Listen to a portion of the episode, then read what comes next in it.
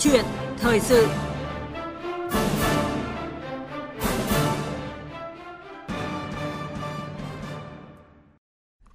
Thưa quý vị và các bạn, kinh tế nước ta 7 tháng qua đã có đà phục hồi khá toàn diện trên các lĩnh vực.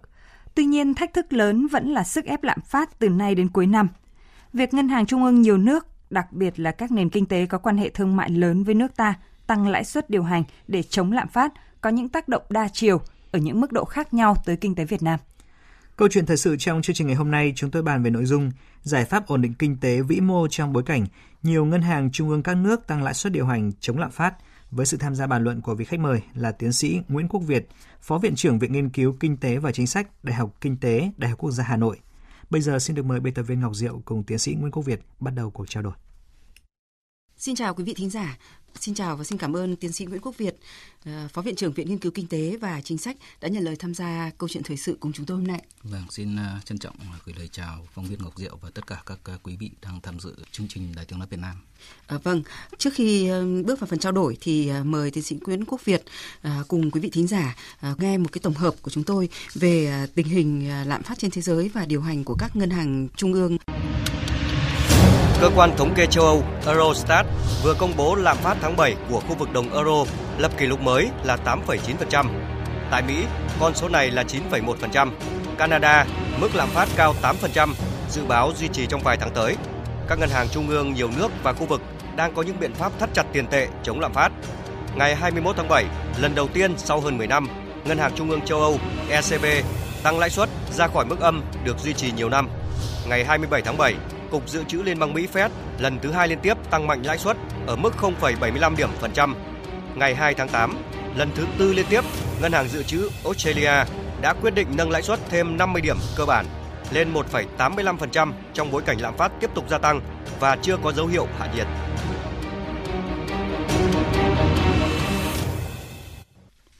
À, vâng, chúng ta vừa nghe một tổng hợp à, thông tin về các cái quyết định tăng lãi suất của ngân hàng trung ương à, châu Âu rồi Canada, à, cục dự trữ liên bang Mỹ Fed à, cũng như mới đây là quyết định tăng lãi suất của ngân hàng trung ương Australia.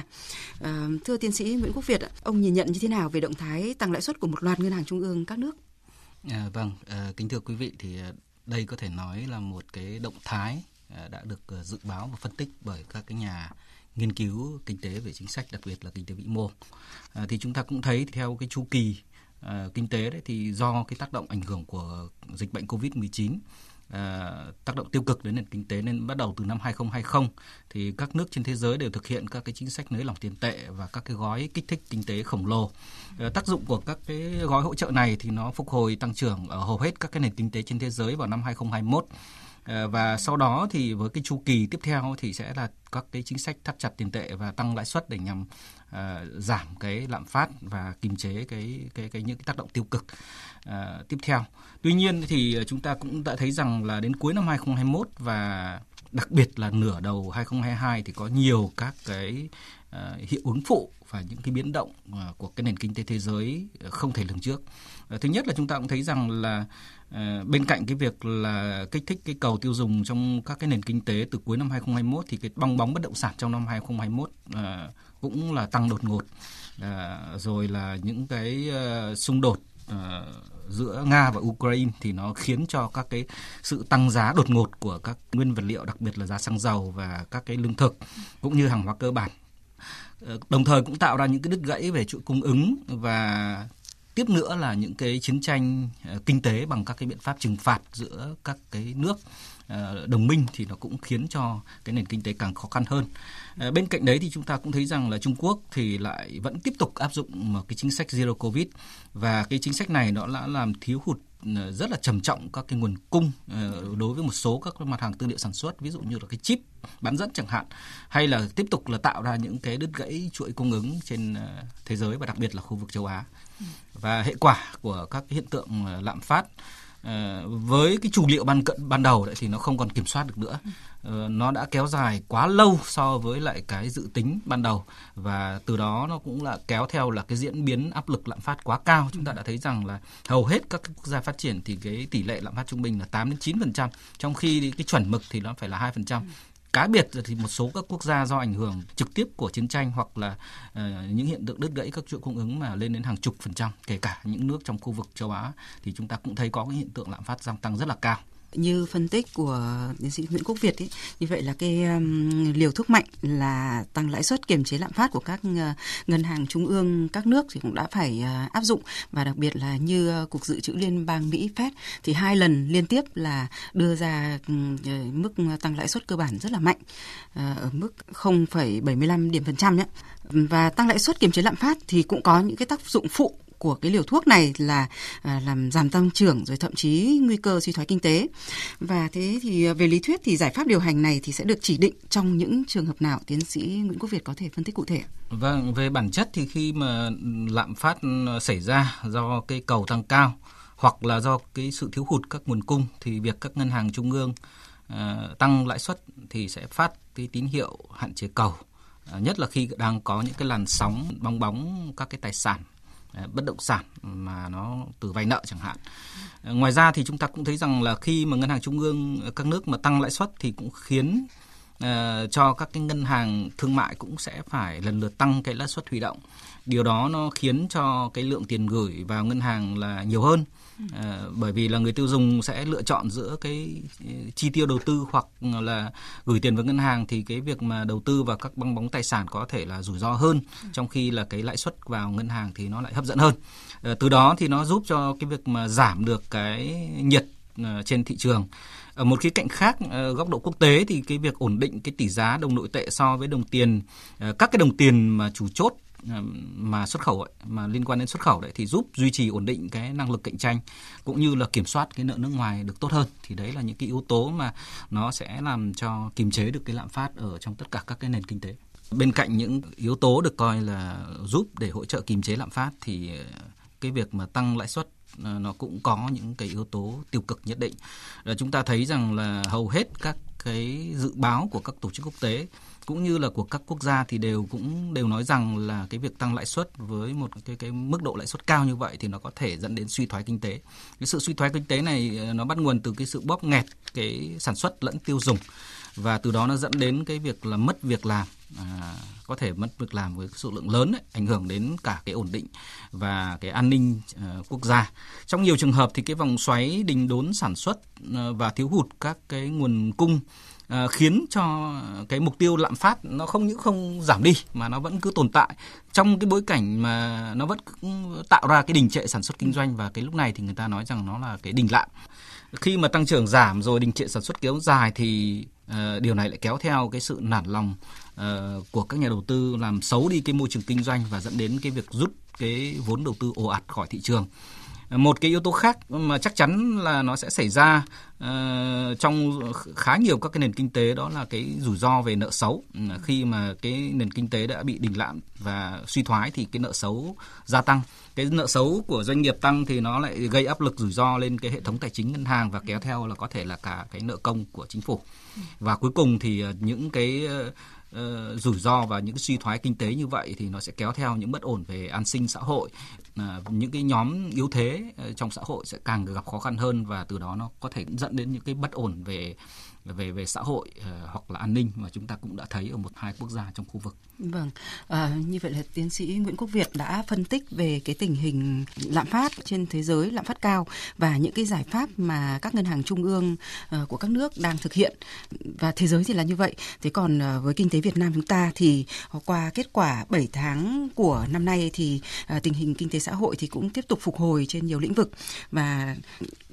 riêng về cái chỉ số lạm phát cái chỉ số giá tiêu dùng ấy thì cũng đã biểu thị cho cái chỉ số lạm phát. Thì bình quân 7 tháng năm nay thì ờ, chỉ số giá tiêu dùng tăng 2,54% so với cùng kỳ năm trước và biến động giá tiêu dùng chủ yếu do giá lương thực và giá xăng dầu. Và cũng ờ, có nhiều chuyên gia kinh tế trong nước và các cái tổ chức tài chính quốc tế cũng có đánh giá là ờ, nền kinh tế Việt Nam có những cái triển vọng tăng trưởng và có thể gần như là tránh được cái vòng xoáy lạm phát mà diễn ra ở nhiều nước trên toàn cầu. À, vậy thì cùng nhìn lại tình hình uh, kiểm soát lạm phát Việt Nam thì uh, uh, tiến sĩ Nguyễn Quốc Việt có phân tích rõ hơn về cái chỉ số giá tiêu dùng này cũng như là về cái cái cái mức độ lạm phát của Việt Nam là như thế nào? Vâng, trước hết thì tôi cũng rất là đồng tình với lại các cái báo cáo và chỉ số mà đã được Tổng cục Thống kê đã chỉ ra. Ở đây tôi xin nhấn mạnh là mặc dù là áp lực lạm phát từ đầu năm của chúng ta là có à, và đặc biệt là cái áp lực lạm phát đến từ cái chi phí đẩy trong sản xuất và cái việc tăng giá nhiên liệu đầu vào à, do những cái bất ổn và biến động của tình hình quốc tế. Tuy nhiên ấy, thì rõ ràng là với cái số liệu của tổng cục thống kê đưa ra ấy, là trong 7 tháng đầu năm à, thì cái chỉ số lạm phát chúng ta là 2,54% thì thấp nhất trong toàn bộ cái nước ASEAN. Và theo các cái dự báo của một số các tổ chức quốc tế từ IMF đến ADB đấy thì là cái lạm phát của Việt Nam vẫn nằm trong cái mục tiêu kiềm chế lạm phát ừ, khoảng 4% của năm 2022 thì như vậy đây tôi cho rằng là một trong những cái chỉ số thành công. À, ừ, chúng ta cũng thấy rằng là mặc dù là như dự báo thì cái việc tăng mạnh cái giá nguyên liệu xăng dầu nó đã có những cái tác động lan tỏa đến các cái giá mặt hàng tiêu dùng cơ bản, hay là một số các cái dịch vụ về giao thông, về logistics.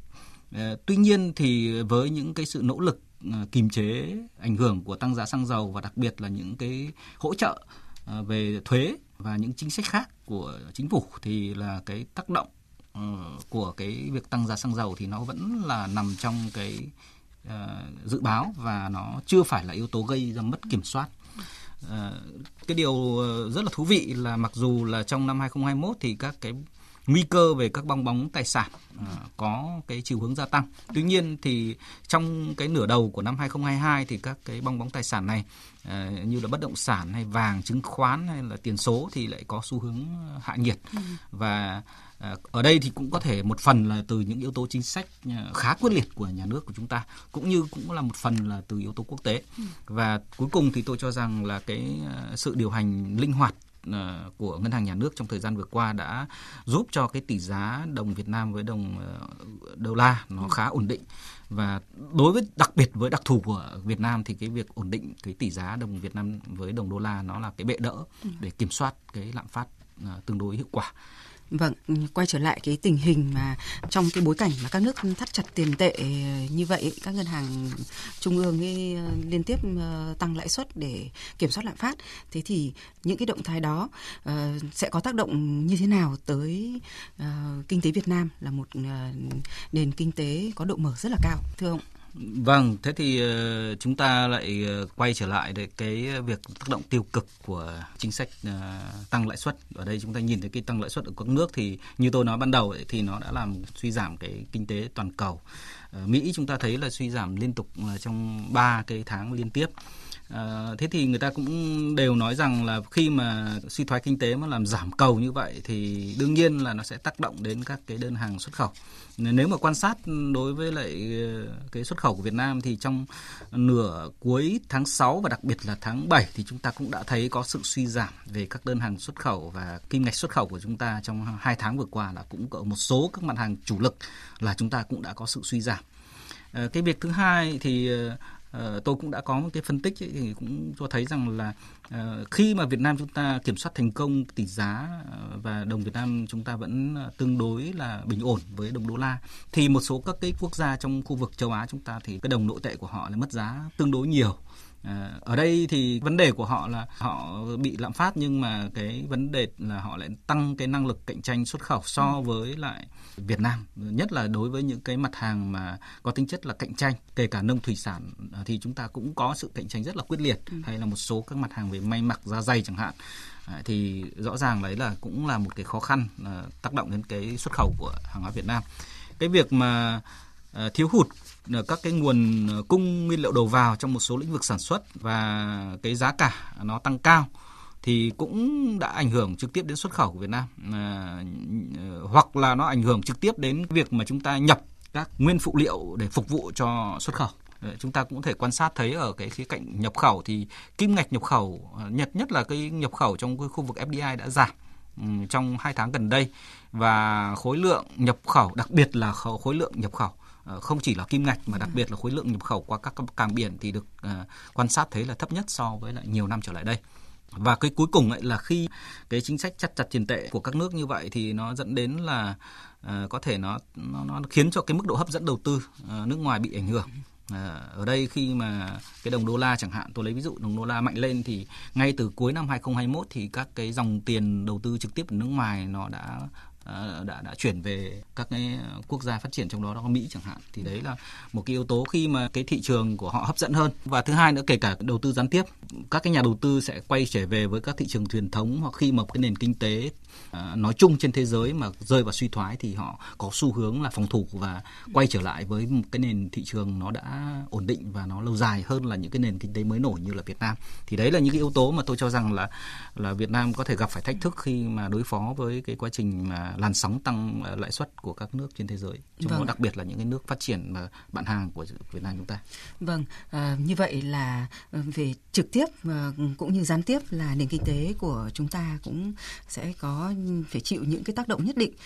một số cái tác động bất lợi từ cái động thái mà à, các cái ngân hàng trung ương của các nước đặc biệt là với những cái nền kinh tế mà có cái quan hệ thương mại lớn với Việt Nam như tiến sĩ Nguyễn Quốc Việt vừa phân tích. Và cái câu chuyện tăng lãi suất này thì à, được nhiều chuyên gia kinh tế trên thế giới thì cũng có đánh giá là cái cuộc đua tăng lãi suất này thì còn tiếp tục. Và ừ, trong đó tất cả các lãi suất của quốc gia đều đi lên. Và trừ lãi suất của Trung Quốc là đi ngang hoặc là đi xuống vì à, họ muốn phục hồi vào kích cầu. Vậy thì nếu như cái việc ờ, tăng lãi suất tại Việt Nam có khả năng khi trong một cái bối cảnh mà cũng còn nhiều cái biến số ấy, thì nó sẽ có những cái tác động ờ, không thuận đến nền kinh tế và doanh nghiệp và đặc biệt là giảm hiệu quả của các gói kích thích kinh tế và chúng tôi xin dẫn lời chuyên gia kinh tế Cấn Văn Lực phân tích như thế này. Chúng ta bây giờ lạm phát nó không phải là do vấn đề tiền tệ, cung tiền ở mức độ vừa phải và tăng lãi suất nó chỉ có tác dụng nhiều khi mà lạm phát do yếu tố tiền tệ Năm nay ta có một chương trình à, phục hồi à, kinh tế rất lớn 347 ngàn tỷ và trong đó yêu cầu là phải giữ ổn định mặt bằng lãi suất, thậm chí còn phấn đấu giảm nhẹ mà lại tăng lãi suất. Thế thì rõ ràng là nó lại đi ngược với cái chương trình đó. Vâng, như vừa rồi chúng ta cũng à, nghe cái ý kiến của chuyên gia kinh tế Cấn Văn Lực về cái câu chuyện mà điều hành lãi suất. Vậy thì à, xin à, tiến sĩ Nguyễn Quốc Việt cho biết quan điểm của mình về cái hướng điều hành chính sách tiền tệ của Việt Nam trong cái bối cảnh mà dự báo là các ngân hàng trung ương các nước thì còn có thể có những cái đợt tăng lãi suất tiếp theo. Vâng, trong một số những cái báo cáo gần đây của chúng tôi và kể cả những cái báo cáo kinh tế của các cái tổ chức quốc tế thì cũng đều khẳng định là so với lại các cái quốc gia khác ấy, thì Việt Nam chúng ta có khá nhiều các cái dư địa à, một là các cái chương trình kích thích kinh tế và các cái gói hỗ trợ kinh tế của chúng ta nó cũng chậm hơn à, so với các cái quốc gia khác à, thậm chí là bây giờ chúng ta cũng còn đang trong cái quá trình để mà triển khai các cái gói kích thích và hỗ trợ kinh tế. Ừ. Cái thứ hai thì là như chúng ta cũng đã phân tích từ đầu ấy là những cái ổn định và những cân đối vĩ mô của Việt Nam chúng ta là vẫn tương đối tốt. Nó sẽ tạo cho chúng ta những cái dư địa cần thiết trong các cái chính sách tài khóa và kể cả những chính sách tiền tệ. Và cuối cùng là khi mà À, mà mà mà cái nền kinh tế của chúng ta mặc dù là là có độ mở rất là lớn như vậy à, tuy nhiên ấy, thì chúng ta cũng có thể thấy rằng là cái thành công của chúng ta chính là cái việc thu hút được à, rất là lớn các cái nguồn vốn đầu tư nước ngoài trong mấy năm trở lại đây ừ. à, và thêm nữa là cái cán cân kinh tế đối ngoại chúng ta lại thiên về xuất siêu như vậy thì nó cũng là một cái sự ủng hộ và một cái bệ đỡ cho cái cái chính sách à, vừa ổn định cái nền kinh tế nhưng vừa cái hỗ trợ cho cái việc à, phục hồi và thúc đẩy cái tăng trưởng kinh tế. Thế thì trên cơ sở những cái nền tảng mà tôi cho rằng là tương đối tốt ờ, có tính chất là ủng hộ cho những cái dư địa ờ, của chính sách thì ờ, một là tôi cho rằng vẫn phải linh hoạt và kiên trì các cái chính sách vừa hỗ trợ kiểm soát lạm phát nhưng mà vừa là làm sao để mà thúc đẩy cái tăng trưởng một cách bền vững ừ. như là các cái nghị quyết của Quốc hội và Chính phủ đã đặt ra. À, thế thì à, một mặt thì chúng ta đảm bảo cái chính sách tiền tệ để duy trì cái ổn định tỷ giá và cái lãi suất à, phù hợp. Tuy nhiên nếu như theo quan điểm của cá nhân tôi nếu như tình hình mà kiểm soát lạm phát đã khả quan như thời gian 7 tháng vừa qua thì nên dần dần tiếp tục là từng bước triển khai các cái nhóm giải pháp về chính sách bao gồm cả chính sách tài khóa và tiền tệ mà đã có thể bị trì hoãn do dự trong một cái thời gian vừa rồi để tiếp tục là hỗ trợ cho quá trình phục hồi kinh tế và phục hồi sản xuất kinh doanh của doanh nghiệp. À, thứ nhất ấy là tôi cho rằng là là như nhiều chuyên gia kinh tế và tài chính à, cũng đã chỉ ra đấy là cái việc triển khai một cách có chọn lọc đảm bảo đối tượng cái gói à, hỗ trợ lãi suất 2%. Đây là cái gói vừa tính chất tài khóa vừa tính chất tiền tệ đấy. Và ở đây cũng phải có những cái yếu tố linh hoạt nhất định cho những cái đối tượng mà chúng ta đã xác định là đối tượng cần hỗ trợ cho vay để mà chúng ta quyết tâm là triển khai cái gói này trong nửa cuối năm 2022 và năm 2023. Ừ. Và cái tiếp theo đấy thì tôi cho rằng là đã đến lúc mà chúng ta nên cân nhắc cái việc nới từng bước cái cái trần tín dụng. Đương nhiên phải đi đôi với việc kiểm soát cái rủi ro và và nợ xấu ừ. một cách hiệu quả. Thì tôi cho rằng là với những cái chính sách như vậy nó sẽ giúp cho cái sự uh, bớt đi những cái khó khăn, bớt đi những cái tác động tiêu cực từ những cái bất ổn kinh tế thế giới cũng như là là đồng thời vừa cái quá trình là chúng ta ổn định